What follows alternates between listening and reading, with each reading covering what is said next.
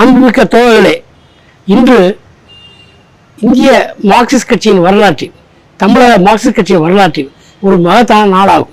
எண்ணற்ற சோதனைகளையும் அடக்குமுறைகளையும் தாங்கி தமிழக தொழிலாளி விடத்தின் போராட்ட கூர்முனையாக போராட்ட தலைவனாக விளங்கி வரும் தீக்கதிர் தனது ஐம்பத்தொன்பதாவது பிறந்த நாளில் இன்று நுழைகிறது. அவருக்கு நமது நல்வாழ்த்துக்களை கூறுவோம். தீக்கதிரின் பணியை பற்றி சொல்ல வேண்டுமென்றால் ஆயிரக்கணக்கான பக்கம் கொண்ட புத்தகமாக எழுத வேண்டும். அத்தகைய மகத்தான சாதனைகளை புரிந்துள்ளது. மாமனிதர் லெனின் கூறினார் கட்சி பத்திரிகை என்பது கூட்டு பிரச்சாரகன் அமைப்பாளன் என்று அவர் தெளிவாக எடுத்துரைத்திருக்கிறார். அந்த வழியில்தான் தீக்கதிர் பத்திரிகை தொடர்ந்து நடத்த நடத்தப்பட்டு வருகின்றது. அது எத்- அதனுடைய அரசியல் தத்துவார்த்த பொருளாதார சமூக வகைப்பட்ட கட்டுரைகள் அனைத்தும் தொழிலாளி வர்க்கத்துக்கு ஒரு அரசியல் கல்வி போற்றுவதாகவே இன்றும் உள்ளது. அதனுடைய அது மாபெரும் எழுத்தாளர்களை கொண்டு இஎம் சம்புதிபாட் பசவ பொன்னையா பிடி ரணதுவே போன்ற தலைவர்கள் எழுத்துக்களை தாங்கி வந்தது. இன்று சீதாராம் யெச்சூரி பிரகாஷ் காரட் போன்ற சிறந்த மார்க்சிய அறிவுஜீவிகளின் கட்டுரைகளை தாங்கி வருகிறது. தலித் மற்றும் சிறுபான்மை மக்களின் மற்றும் நலிவுற்ற மக்களின் நலனை காக்க நாட்டின் மதச்சார்பின்மையை காக்க மதவாத சக்திகளை எதிர்த்து போராட தீக்கல் ஏடு பெரும் பங்காற்றி வருகிறது. இந்திய நாட்டை இன்று அச்சுறுத்தி வரும் மதவாதம் பழமைத்தனம் மற்றும் இந்துத்துவ கோட்பாடுகளை அம்பலப்படுத்தி அவற்றை ஒழிப்பதற்கான எழுத்து பணிகளை தீக்கதிர் தொடர்ந்து செய்து வருகிறது. அவசரநிலை காலத்தில் அது கொடிய நிலைமைகளை மேற்கொண்டது. அமெரிக்க ஏகாதிபத்தியம் என்று சொல்லாதீர்கள். தீக்கதிர் எழுதக்கூடாது. அமெரிக்கா என்று சொல்லுங்கள் என்றெல்லாம் தணிக்கையாளர்கள் அதை கொடுமைப்படுத்தினார்கள். ஒவ்வொரு செய்தியும் தணிக்கைக்கு உட்படுத்தி பல வரிகளை எடுக்க சொன்னார்கள். சில வரிகளை நீக்க சொன்னார்கள். அதையெல்லாம் தாங்கி நின்று சமாளித்து தீக்கதிர் தன் கடமை ஆற்றியது. டெல்லியில் கட்சி இரு பிரிவாக பிரிந்த பின் மதுரையில் மார்க்சிஸ்ட் இன்றைய மார்க்சிஸ்ட் கட்சி தோழர்களை கொண்ட ஒரு கூட்டம் நடைபெற்றது. அதில் 52 ரெண்டு தோழர்கள் பங்கேற்றனர். அதில் தமிழக கம்யூனிஸ்ட் இணைப்பு குழு என்று உருவாக்கப்பட்டது. உருவாக்கப்பட்டது எம்ஆர் வெங்கட்ராமன் அதன் செயலாளராக தேர்ந்தெடுக்கப்பட்டார். அந்த அந்த அந்த குழு உடனே தன் பணியை துவக்கி கட்சி மாநில மாநாட்டுக்கான வேலைகளை செய்ய ஆரம்பித்தது. இச்சமயத்தில் தான் தீக்கதிர் என்பது அதிகாரபூர்வமான கட்சி ஏடாக புதிய கட்சியின் ஏடாக அறிவிக்கப்பட்டது. அதுவரை அது கட்சி ஏடாக இல்லை தனிப்பட்டது. முதல் ஆசிரியராக தோழ கட்சியின் பொறுப்பில் வந்த பிறகு முதல் ஆசிரியராக தோழர் சங்கரை அவர்கள் நியமிக்கப்பட்டார்கள். அதிலிருந்து கட்சி வரல கட்சி ஏடாக தொடர்ந்து இன்று வரை வளர்ந்து வந்து கொண்டிருக்கிறது. இந்த புது இந்த இந்த- இந்த 52 பேர் குழு முடிவு செய்தபடி கட்சியின் மாங்கு மாநாடு முதலில் நடைபெற்றது. அதில் எம்ஆர் வெங்கட்ராமன் செயலாளர் தேர்ந்தெடுக்கப்பட்டார். தோழர் Ramani Sankaraiah V P Chinthan A Balasubramaniam raw- R Ramaraj போன்றவை கொண்ட செயற்குழு உருவாக்கப்பட்டது. அகில இந்திய மாநாட்டுக்கு தயாரிப்பு செய்யப்பட்டது. அகில இந்திய மாநாடு அக்டோபர் முப்பத்தொன்னாம் தேதியிலிருந்து நவம்பர் ஏழாம் தேதி வரை டெல்லி கல்கத்தாவில் நடைபெற்றது. அந்த மாநாடு முப்பத்தைந்து பேர் கொண்ட மத்திய குழுவையும் ஒரு அரசியல் தலைமை குழுவையும் தேர்ந்தெடுத்தவுடன் தோழர் சுந்தரையா அவர்களை கட்சியின் பொதுச் செயலாளர் தேர்ந்தெடுத்து தேர்ந்தெடுத்தது. இந்த மாநாடு முடிந்து அனைவரும் சென்னைக்கு திரும்பிய பின் ஒரு மாத காலத்திலேயே டிசம்பர் இருபத்தொன்பதாம் தேதி நள்ளிரவில் நாடு முழுவதும் சுமார் எண்ணூறு மார்க்சிஸ்ட் தலைவர்களும் ஊழியர்களும் கைது செய்யப்பட்டனர். தீக்கல் தீக்கல் ஆசிரியர் உட்பட தீக்கல் அச்சிட்டு தந்த சத்யநாராயணா உட்பட அனைவரும் நூ- தமிழகத்தில் மட்டும் நூற்றி ஐந்து பேர் பாதுகாப்பு சொற்றை கைது செய்யப்பட்டு கடவுள் சிறையில் அடைக்கப்பட்டனர். தீக்கல் பத்திரிகை நின்று விட்டது. ஆகவே அதை புதுப்பிக்க வேண்டுமானால் மறுபடியும் மனு கொடுத்து புதுப்பிக்க வேண்டும். எனவே ஆயிரத்தி தொள்ளாயிரத்தி அறுபத்தஞ்சு பிப்ரவரி அஞ்சாம் தேதி அன்று அன்று கட்சி அலுவலகத்தில் தங்கியிருந்த மூத்த தோழர் தூத்துக்குடி அண்ணாச்சி சங்கரநாராயணன் அவர்கள் பெயரில் அதை புதுப்பிக்க என்று முடிவு செய்யப்பட்டு அதை நீதிமன்றத்தில் கொண்டு கொடுக்க பிரதம மாகாண மாஜிஸ்ட்ரேட் அலுவலகத்தை கொண்டு கொடுப்பதற்காக தோழர் கோபேஸ்வரும் நானும் போனோம். அன்று பய இந்திய கிளர்ச்சி பயங்கரமாக நடந்து கொண்டிருந்தது. அந்த மனுவை கொண்டு சமர்ப்பித்து விட்டு வெளியே வரும் பொழுது நாங்கள் இருவரும் கைது செய்யப்பட்டோம். கைது செய்யப்பட்டு பாதுகாப்பு சட்டப்படி ஓராண்டு காலம் வேலூர் சிறைக்கு அடைக்கப்பட்டோம். அதன் பின் அறுபத்தி ஆறாம் ஆண்டு பிப்ரவரியில் தான் நாங்கள்லாம் வெளியே வர முடிந்தது. அதற்கு பின் தலைவர்கள் எல்லாரும் படிப்படியாக மார்ச் ஏப்ரல் மாதத்தில் வெளிவந்தனர் அதன் பின் கட்சி தன் வழக்கமான பணிகளை துவக்கியது. தீக்கதிர் முதல் பணி கட்சிக்கு முதல் பணி தீக்கதிர் ஏட்டை தொடர்ந்து கொண்டு வருவது என்ற நிலை ஏற்பட்டு தோழர் முத்தையாவை பொறுப்பாக பொறுப்பாக ஆக்கியது. தோழர் முத்தையாவுக்கு நானும் தோழர் ஈஸ்வரனும் கோமேஸ்வரனும் உதவியாளர் உதவி ஆசிரியர்கள் உதவியாளர்கள் நாங்கள் நாங்கள் தான் எல்லா பணியும் செய்ய வேண்டும். பிழை திருத்துவது முதல் கட்டுரை முதல் இயக்க செய்தி முதல் எல்லாரும் தீ தோழர் முத்தையா அவர்கள் த தலையங்கம் மற்ற முக்கியமான செய்திகள் எல்லாம் எழுதுவார். இவ்வாறு தான் தீக்கதை மறுபடியும் ஆரம்பித்தோம். அறுபத்தி எட்டாம் ஆண்டு இறுதியில் அறுபத்தெட்டாம் ஆண்டு இறுதியில் டெல்லியில் மார்க்சிஸ்ட் கட்சியின் நாடாளுமன்ற குழு அலுவலகத்தில் அலுவலகத்திற்கு முழு நேர ஊழியர்கள் குறிப்பாக தட்டச்சர்கள் தேவைப்பட்டனர். எனவே அரசியல் தலைமை குழு தோழர் ராமமூர்த்தியின் பரிந்துரைப்படி என்னை அங்கே அனுப்பிவிட்டது. ஆகவே நான் ஆயிரத்தி தொள்ளாயிரத்தி அறுபத்தொம்போது பிப்ரவரி மாதத்தில் நான் டெல்லிக்கு சென்று விட்டேன். பதினைந்து ஆண்டுகள் அங்கிருந்தேன் இந்த இடைப்பட்ட காலத்தில் ஆயிரத்தி தொள்ளாயிரத்தி அறுபத்தொம்போது தீக்கது மதுரைக்கு மாற்றப்பட்டது. இங்கே தோழர் மேல் சுப்பையாவின் முத்தையாவின் மேற்பார்வையில் அது தொடர்ந்து வந்தது. பின்னர் சில ஆண்டுகள் பின்னால் இன்றுள்ள கட்டிடத்துக்கு அது மாற்றப்பட்டது. இங்கிருந்து கொண்டு வாரங்களாக வந்தது. பின்னர் இருபத்தெட்டாம் ஆண்டிலிருந்து அது தினையராக வந்து கொண்டிருக்கிறது. இது தீக்கல் இயற்றிய ஒரு சுருக்கமான வரலாறு. இதை துவக்கிய ஐந்து பேரில் கடைக்குட்டி என்ற முறையில் நானும் ஒருவன் என்பதை நினைத்து பார்க்கும் பொழுது உள்ளபடியே மகிழ்ச்சி அதிகமாக ஏற்படுகிறது. அன்று நினைத்து கூட பார்த்ததில்லை. ஐம்பத்தெட்டு ஆண்டுகளுக்கு பிறகு இதை இதன் இதற்கு வாழ்த்து கூறும் நிலையில் நான் இருப்பேன் என்று கனவு கூட கண்டதில்லை. இது ஒரு அன்றைய ஒரு எதிர்பாராத ஒரு சம்பவமாக அமைந்தது.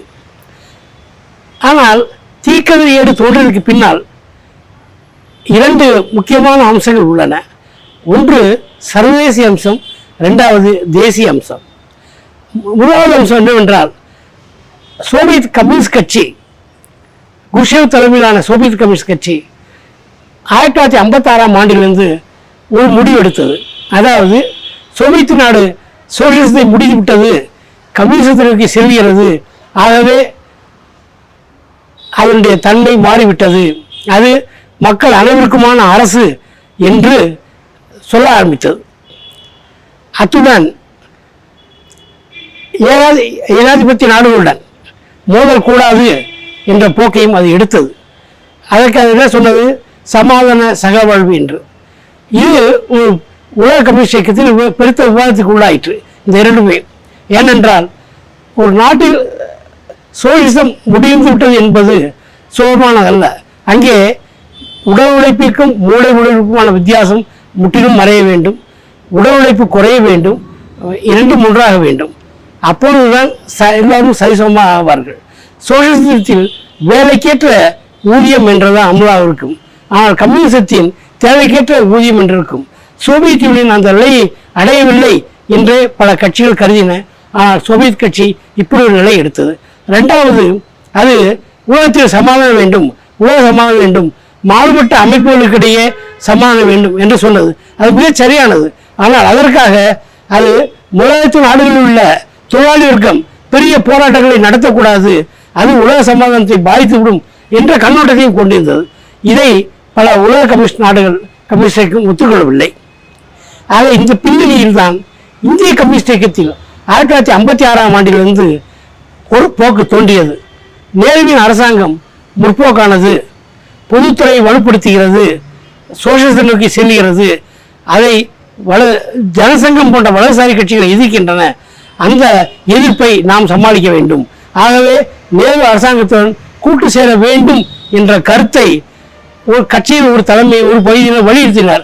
P. C. Joshi C. Rajeshwara Rao S. A. Dange போன்றவர்கள் அதை அழுத்தமாக வலியுறுத்தினர். இந்த தகர இந்த இதை B T Ranadive Sundarayya EMS P Ramamurthy Surjeet Jyoti Basu போன்ற தலைவர்கள் எதிர்த்தனர். இது வர்க்க சமரச கொள்கை. ஆளும் கட்சியான முதலமைச்சர் கட்சியான காங்கிரசுடன் கமிஷனர் கூட்டு சேர முடியாது கூடாது என்ற நிலையை அவர்கள் எடுத்தனர். இந்த பிரச்சனை முட்டிக்கொண்டே உள்கட்சி விவாதமாக முட்டிக்கொண்டே போய் அறுபத்தி ரெண்டாம் ஆண்டில் ஒரு பெரிய திருப்பத்தை கண்டது. அந்த ஆண்டில் இந்தியாவுக்கும் சீ அந்த ஆண்டு அக்டோபர் மாதத்தில் இந்தியாவுக்கும் சீனாவுக்கும் இடையே ஒரு மோதல் பெரும் மோதல் மூண்டது.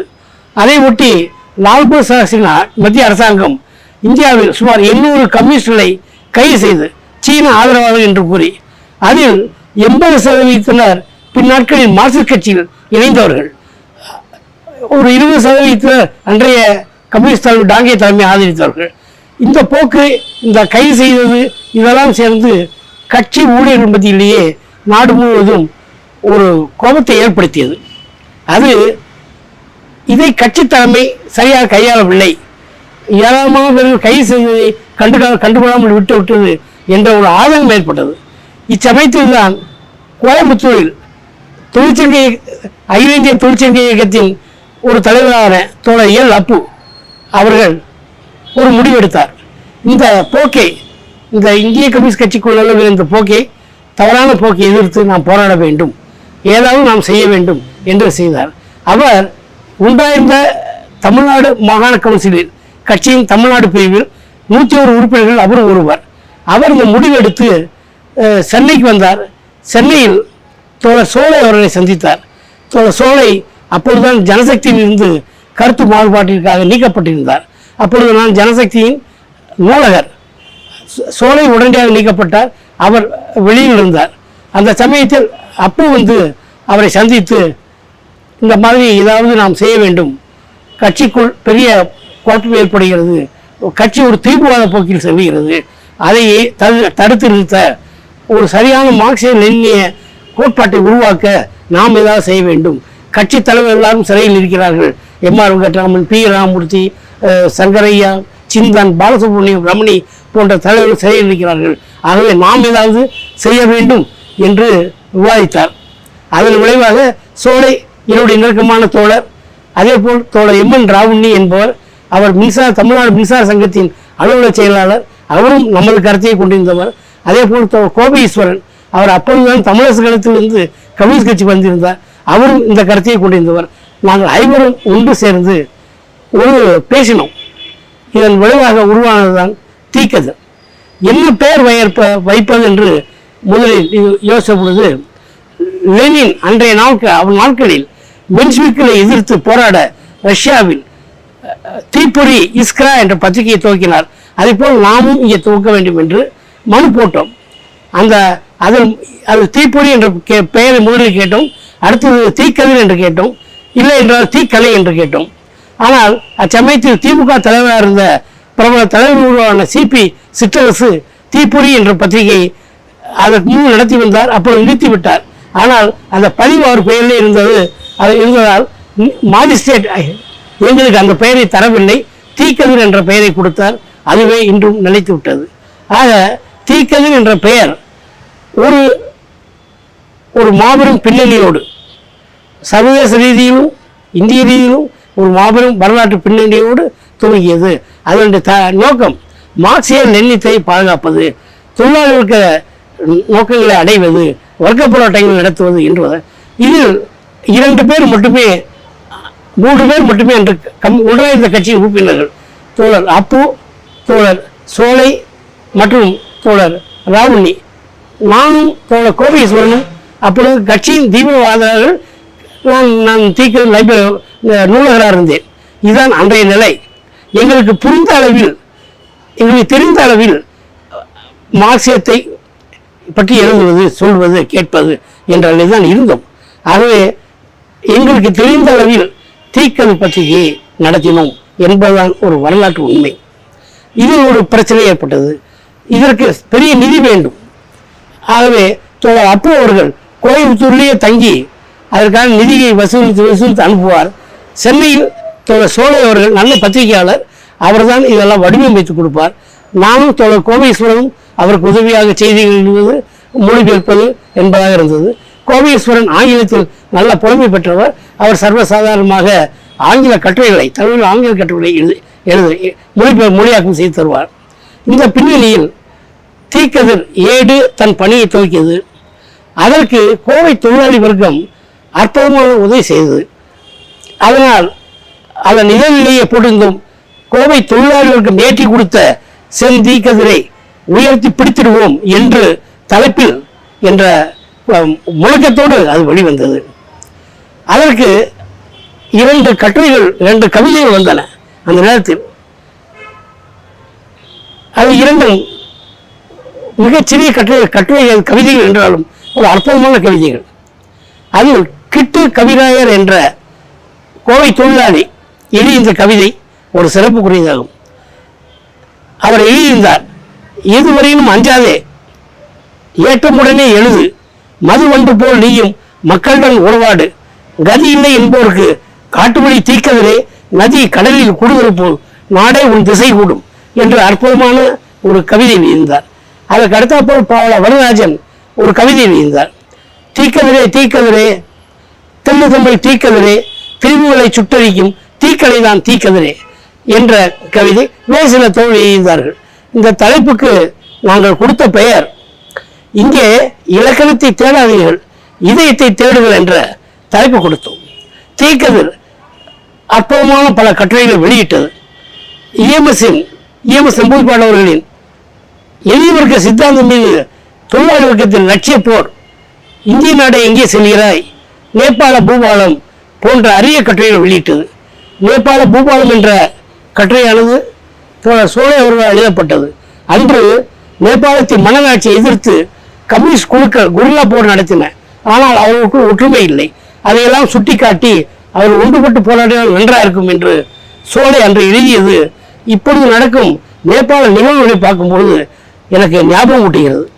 அது ஒரு சிறந்த கட்டுரை. இவ்வாறு பல கட்டுரைகள் வெளியிட்டன. தோழர் பசவப்புண்ணி அவர்கள் எழுதிய ஸ்டாலின் ஒரு மகத்தான லெனினிஸ் மார்க்சிஸ்ட் லெனினிஸ் என்ற கட்டுரை இன்றும் என் நினைவில் இருக்கிறது. அது மிக விரிவான கட்டுரை. ஸ்டாலினை குறித்து ஒரு மிக சரியான ஒரு படிப்பினை உலக கம்யூனிஸ்ட் இயக்கத்துக்கு தோழர் பசவப்புண்ணியை வழங்கினார். இவ்வாறு பல தோழர் கட்டுரை எழுதினார்கள். ஆனால் தீர்க்கல் ஆரம்ப கட்டத்தில் கட்சி உடையாததால் நமது தலைவர்கள் யாரும் கட்டுரை பெயர் எழுத முடியவில்லை. Sankaraiah V. P. Chinthan P. Ramamurthy போன்ற தலைவர்கள் முத்தையா போன்ற தலைவர்கள் வெவ்வேறு பெயர்களில் மார்க்சிஸ்ட் கம்யூனிஸ்ட் அப் என்ற பெயர்களில் இவ்வாறு தான் எழு எழுதினார்கள். இதையெல்லாம் இவ்- இவரிடமெல்லாம் சேகரிக்கும் பொறுப்பு எனக்கு. நான் தான் இவர்கள் வீடுகளுக்கெல்லாம் சென்று அவரையெல்லாம் சேகரித்து கொண்டு வருவேன். அவர்களுக்கும் தங்கும் இடங்கள்லாம் பி ராமூர்த்தி தங்கும் இடங்கள்லாம் சென்று அதை சேகரித்து கொண்டு வருவேன். இவ்வாறு தான் நாங்கள் சிறிய அளவில் ஒரு பத்திரிகையை நடத்தினோம். அதை அச்சிட்டுத்தர யாரும் முன்வராததால் புலவர் புகழேந்தி என்ற தமிழ் ஆசிரியர் அன்று ஒரு சிறிய காலால் மிதிக்கும் ட்ரெடில் இயந்திரத்தை வைத்து ஒரு அச்சகத்தை நடத்தி வந்தார். சென்னை ரங்கநாதன் தெருவில். அங்கே கொண்டு கொடுத்து அவர் கையால் ஒவ்வொரு பக்கத்தையும் கையால் தான் மடித்து வைத்து அடிப்பார். சில நேரங்கள் நாங்கள் அவருக்கு உதவி செய்வதற்காக அந்த அச்சு பின்னடைந்து பின்னடந்து தள்ளி கொடுப்போம். அவர் கொஞ்சம் சுலபமாக பத்திரிகையை ஒட்டி ஒட்டி எடுத்து விடுவார். இவ்வாறு தான் அதன் ஆரம்ப கட்டத்தில் தீக்கை பத்திரிகை வெளிவந்தது. இது இது இது வெளிவந்த காலம் முதல் அப்- அதிகாரப்பூர்வ தலைமை இதை கடுமையாக விமர்சிக்க ஆரம்பித்தது. என்ன சொன்னது? தீக்கதிர் ஒரு மாரிச மான் அதை நம்பாதீர்கள் என்று ஜனசக்தி எழுதியது. அதற்கு பதிலடி கொடுக்கும் விதமாக நாங்கள் எழுதினோம். தீக்கதிர் மாரிச மான் அல்ல அது கஸ்தூரி மான் என்று நாங்கள் பதில் எழுதினோம். இவ்வாறு ஒரு புறம் அதிகாரபூர்வ கட்சி தலைமையோடு அவர்களுடைய வாதப்பதிவாதம் செய்து கொண்டே தீக்கதிர் தமிழக தொழிலாளி வர்க்கத்திற்கு மார்க்சிய நெல்நிலை பாதையை சுட்டிக்காட்டியது வர்க்க போராட்டங்கள் எடுத்துக்காட்டியது இந்தியாவில் நடக்கும் போராட்டங்களை எடுத்துக்காட்டியது மார்க்சிஸ்ட் தலைவர்களின் எழுதும் கட்டுரைகளை எடுத்துக்காட்டியது இவ்வாறு ஒரு பெரிய தத்துவார்த்த போராட்டம் அன்று துவங்கியது.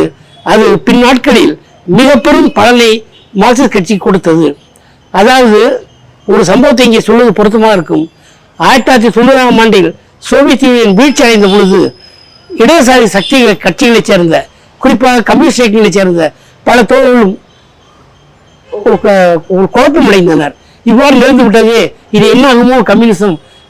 என்று கவலைப்பட்டனர் ஆனால் மார்க்சிஸ்ட் கட்சியை பொறுத்தவரை அதன் தோழர்கள் ஆயிரத்தி தொள்ளாயிரத்தி அறுபத்தி ரெண்டாம் நாள் முதல் ஆண்டு முதல் இந்த திரிபுவாத போக்கை எதிர்த்து சரியான மார்க்சிய லெனினிய பாதைக்கு வந்ததன் விளைவாக தீக்கல் போன்ற பத்திரிகையின் விளைவாக ஒரு தெளிவுபட்டிருந்தனர் அதனால் அந்த பாதிப்பு மார்க்சிஸ்ட் கட்சிக்கு பெருமளவு ஏற்படவில்லை என்பதை இங்கே சுட்டிக்காட்டுகிறேன். ஆனால் இவ்வாறு நாங்கள் தீக்கலை நடத்தி கொண்டு வரும் பொழுது பயங்கரமான பண நெருக்கடி பண நெருக்கடி. எவ்வாறு சந்திப்பது ஏனென்றால் கட்சி பிளவுபடவில்லை க கட்சியில் பெரும்பாலான குழுக்கள் மாவட்ட குழுக்கள் அனைத்தும் அதிகாரபூர்வமான இந்திய கம்யூனிஸ்ட் கட்சி பக்கமே இருந்தன. மதுரை மாவட்ட குழுவை தவிர அனைத்து குழுக்களும் இந்திய கம்யூனிஸ்ட் கட்சி அதிகாரபூர்வமான பகுதிகளாக இருந்தன. ஆகவே மிகுந்த சிரமப்பட்டு ஒரணா ரெண்டனா நாலனா என்று வசூலித்து இது பண்ணோம். சில நேரங்களில் எங்களுக்கு சாப்பாட்டு கூட காசு இருக்காது. ஏதாவது மணி ஆர்டர் வந்தால் மதிய சாப்பாடு என்ற நிலை கூட இருந்தது. அதை நான் தீக்கல் உருவான வரலாறு என்ற கட்டுரையில் விரிவாக எழுதியிருக்கிறேன். ஆக எது வந்தாலும் எது நேரிட்டாலும் இந்த பத்திரிகையை கொண்டு வருவது என்ற நிலையில்தான் நாங்கள் போராடினோம். உதாரணமாக ஐநூறு தாள்கள் அச்சுத்தாள்கள் கொண்ட ஒரு ரீம் ஒரு ஒரு பத்திரிகை பதிமூணு ரூபாய் விலை. தீக்கலுக்கு ஐம்பது ரூபாய் தேவைப்படும் வாரத்திற்கு அறுநூத்தி ஐம்பது ரூபாய். இந்த அறுநூத்தி ஐம்பது ரூபாயை சேகரிப்பதற்குள் எங்கள் மேனேஜராக இருந்த தோழர் ராமுனி படாத பாடுபட்டு விடுவார். அங்கே கடன் இங்கே ஐம்பது ரூபாய் கடன் இங்கே இருபது ரூபாய் கடன் என்று வாங்கி அறுநூத்தம்பது ரூபாயை சேர்த்து கொண்டு கொடுத்து பேப்பர் வாங்கி விடுவார். அதன் பின் அதை அச்சில் கொடுத்து நாங்கள் மூன்று பேர் தான் அதை செய்தோம். ஒரு கட்டத்தில் சோழ அவர்கள் குடும்பங்கள் காரணமாக நவமணி என்ற பத்திரிகை போய்விட்டார். அதன் பின் நாங்கள் மூவர் மட்டும்தான் இருந்தோம். அப்பு தோழ அப்பு கோவையிலிருந்து பணம் வசூல் செய்து அப்பப்போ அனுப்புவார் ஆக ஒரு கடினமான சூழ்நிலையில் ஒரு தெளிவான நம்பிக்கையுடன் மார்க்சிய லெனினத்தை பாதுகாப்பது அதற்காக பாடுபடுவது என்ற லட்சிய நோக்கில் நாங்கள் செய்தோம். நாங்கள் அனைவரும் பெரிய அளவுக்கு மார்க்சிசம் அன்றார் அறிந்திருக்கவில்லை என்பது உண்மை. இருந்தாலும் புரிந்து கொண்ட புரிந்து கொண்ட அளவுக்கு அதை செய்தோம். கட்சியில் ஒரு ஒரு பெரிய குழப்பம் ஏற்பட்டு மார்க்சிஸ்ட் கட்சி தனியாக பிரிந்து போகும் என்ற நிலையில் தமிழகத்தில் தமிழகத்தில் இருந்த மார்க்சிஸ்ட் தோழர்கள் ஒரு முடிவெடுத்தனர். சங்கரையா அவர்கள் தீக்கதற்கு வீட்டிலிருந்தே வழிகாட்ட வேண்டும். ஆசிரியர் குழு பொறுப்பு அவருக்கு. தோழர் விபி சிந்தனுக்கு வீட்டிலிருந்து கொண்டே அவர் அஹ், கணக்கு வழக்கு நிதி வசூல் போன்ற காரியங்களை கவனிக்க வேண்டும் என்று தீக்கல் உருவ கட்சி அதி அதிகாரப்பூர்வமாக பத்திரிகை என்ற தீக்கல் அறிவிக்கப்படும் முன்பே இந்த ஏற்பாடை செய்தது. அது மிகுந்த பலன் அளித்தது. இந்த பின்னணியில் ஆயிரத்தி தொள்ளாயிரத்தி அறுபத்தி நாலாம் ஆண்டு ஏப்ரல் மாதத்தில் இந்திய கம்யூனிஸ்ட் கட்சியில் ஏற்பட்ட உள்கட்சி போராட்டம் முற்றிய நிலையில் அது டெல்லியில் உடைந்தது. நூற்றி பத்து உறுப்பினர் கொண்ட தேசிய கவுன்சிலிருந்து முப்பத்தி ரெண்டு பேர் கொண்ட முப்பத்தி ரெண்டு பேர் உறுப்பினர்கள் வெளிநடப்பு செய்தனர். Sundarayya Jyoti Basu Muzaffar Ahmed EMS A K Gopalan P Ramamurthy M R Venkatraman உள்ளிட்ட முப்பத்தி ரெண்டு பேர்கள் வெளிநடப்பு செய்து ஒரு ஒரு உணர்ச்சி மிகு அறிக்கையை வெளியிட்டனர். இந்திய கம்யூனிஸ்ட் தோழர்களுக்கு ஒரு வேண்டுகோள் என்ற தலைப்பில் என்னென்ன காரணங்களால் இப்போது கட்சி புலப்பட்டிருக்கிறது நாங்கள் மார்க்சிச லெனிசை பாதுகாக்கவும் தொழிலாளர்களுக்கு தட்சியை பாதுகாக்கவும் நாங்கள் இந்த கட்சியை உருவாக்கியிருக்கிறோம். நீங்கள் அனைவரும் ஆதரவு தர வேண்டும் என்று ஒரு அறிக்கை விட்டது. அதற்கு கணிசமான நாட்டில் கணிசமான ஆதரவு வந்தது. இந்த தமிழகத்தில் இருந்து அதில் நான்கு உறுப்பினர் இருந்தார்கள். P. Ramamurthy M. R. Venkatraman N. Sankaraiah மற்றும் கே. ரமணி ஆகிய நால்வரும் அந்த முப்பத்தி ரெண்டு பேர் அடங்குவார். இவர்கள் அனைவரும் வந்த பின் தீக்கிறதுக்கான கட்சி அதிகாரப்பூர்வ கட்சி ஆயிற்று. ஆனால் ஒரு பிரச்சனை என்னவென்றால் கட்சியிலிருந்து தீக்க டெல்லியில் கட்சி உடைந்த அடுத்த நாளே என்னை ஜனசக்தியிலிருந்து என்னையும் இரண்டு தோழர்களையும் நீக்கிவிட்டார்கள். நீங்கள் இடதுசாரிகள் நீங்கள் ராமூர்த்தி கோஷ்டி என்று நீக்கிவிட்டார்கள். நாங்கள் வெளியே வந்து விட்டோம். ஆனால் எங்களுக்கு என்று உட்கார்ந்து வேலை செய்ய இடம் கிடையாது. ஏன்னால் கட்சியின் சொத்துக்களான ஜனசக்தி நீர்சக்தி புத்தக நிலையம் போன்றவை அனைத்தும் அதிகாரப்பூர்வ கட்சிக்கு அதாவது மல்லி கந்தசாமி அவர்களை மாநில செயலாக கொண்ட கட்சியிடம் போய்விட்டது. நான் எங்களுக்கு ஒன்றுமே கிடையாது. கட்டிய சொல்ல போனால் கட்டிய வேட்டியுடன் வெளியே வந்தோம். இதுதான் நிலைமை. மிகுந்த சிரமப்பட்டு அனைவரும் அலைந்து திரிந்து திருவள்ளிக்கேணி டாக்டர் நடேசன் சாலையில் ஒரு கட்டிடத்தின் மாடி கிடைத்தது அங்குதான் நமது கட்சியின் அது- அதுதான் நமது கட்சியின் தலைமையகம். அங்குதான் தலைவர் வந்து செயல்பட்டனர். அந்த இடத்தில் நமக்கு ஒன்றுமே கிடையாது. மேஜை டேபிள் எதுவுமே கிடையாது. ஒரு சிக்கலான சூழ்நிலைமை க- க- பணமும் கிடையாது. அப்பொழுது ஒரு தோழர் கொடுத்த ஒரு பழைய மேஜை ஒரு பழைய மரபீரோ ஒரு பெஞ்ச் இவைதான் நமது சொத்துக்கள். இவைகளை வைத்தாங்க பண்ணோம். கட்சி தலைவர்கள் M R R V P V P Chinthan Sankaraiah போன்றவர்கள் அமர்ந்து உட்கா அமர்ந்து எழுத மேஜையோ இதோ கிடையாது நாற்காலியோ. ஆகவே பாய்களை வாங்கி தரையில் விரித்து வர்த்தக நீங்கள் பார்த்திருப்பீர்கள். கணக்கெழுதும் குமாஸ்தாக்கள் தரையில் உட்கார்ந்து சாய்வு பலகை வைத்து எழுதுவார்களே. அந்த போன்று அதே போன்று பல பலகைகளை வாங்கி வந்து கொடுத்தோம். ஒவ்வொருவருக்கும் ஒரு பலகை. இம்மார்பு வெங்கட்ராமன் அவருக்கு ஒரு பலகை சங்கரே அவர்களுக்கு ஒரு பலகை விபி சிதம் ஒரு பலகை. இதில் உட்கார்ந்து தான் அவர்கள் கட்டுரைகளையும் மற்றதையும் எழுதினார்கள். இவ்வாறு தான் கம்யூனிஸ்ட் கட்சி தமிழகத்தின் மார்க்சிஸ்ட் கம்யூனிஸ்ட் கட்சி என்பது மிகுந்த சிரமமான நிலையில் பல தோழர்களுக்கு மதிய உணவே கிடைக்காது. அந்த சிக்கலான நேரத்தில் இப்படி உருவாக்கப்பட்டது. அது தன்னுடைய தியாக பணியினால் வளர்ந்து இன்றைய நிலைக்கு வந்திருக்கிறது என்பது பெருமைக்குரிய காரியம். கம்யூ இந்திய கம்யூனிஸ்ட் இயக்கத்தையும் சோவியத் கம்யூனிஸ்ட் இயக்கத்தையும் பீடித்த திரும்புவாதம் என்றால் என்ன என்று சில தோழர்கள் கேட்டார்கள். திரும்புவாதம் என்பது வேறு ஒன்றும் இல்லை. தொழிலாளி வர்க்க இயக்கத்தில் புகுந்து விட்ட முதலாளித்துவ கருத்தோட்டம். அதுதான் திரும்புவாதம் தொழிலாளி வர்க்க இயக்கத்தில் தொழிலாளி வர்க்க த- தத்துவம் தான் மேலோங்கி இருக்க வேண்டும். வேறு அந்நிய தத்துவங்களுக்கு இடமில்லை ஆனால் திரும்புவாதம் என்பது முதலாளி வர்க்கத்தின் தத்துவம். அது மார்க்சிய கட்சியை சீரழித்துவிடும் நீர்த்து போக செய்துவிடும் அதை வர்க்க சமரத்திற்கு பலியாக்கிவிடும் என்ற நிலையில்தான் அது மார்க்சியத்தின் எதிரி என்று கம்யூனிஸ்டேகம் பிரகடனப்படுத்துகிறது அதே போன்று அது அதிதீவிரவாதம் என்பதும் மற்றொரு முறையிலிருந்து மார்க்சியை தாக்கக்கூடியது. அதன் அழிவுக்கு வழி வழிவகுக்கக்கூடியது. ஆகவே தீவிரவாதத்தையும் அதிதீவிரவாதத்தையும் எதிர்ப்பது என்பது மார்க்சியத்தின் அடிப்படை நிலைப்பாடு. அதை உலகம் முழுவதும் இன்றும் கம்யூனிஸ்டுகள் மேற்கொண்டு வருகிறார்கள் என்பதை மட்டும் சொல்ல விரும்புகிறேன். இதர பல ஏடுகள் விளம்பரங்கள் வாங்குவதற்காக பெரிய தொழில் நிறுவனங்களின் நடக்கும் போராட்டங்களை பெரிய தொழில் நிறுவனங்களின் போராட்டங்களை போராட்ட செய்திகளை வெளியிடுவதில்லை. ஆனால் தீக்குதல் எவ்வித அச்சமின்றி அந்த போராட்ட அத்தகைய போராட்டங்களை மிகச் சிறப்பாக வெளியிட்டு தொழிலாளிகளுக்கு உத்வேகம் பெற்று வருகிறது.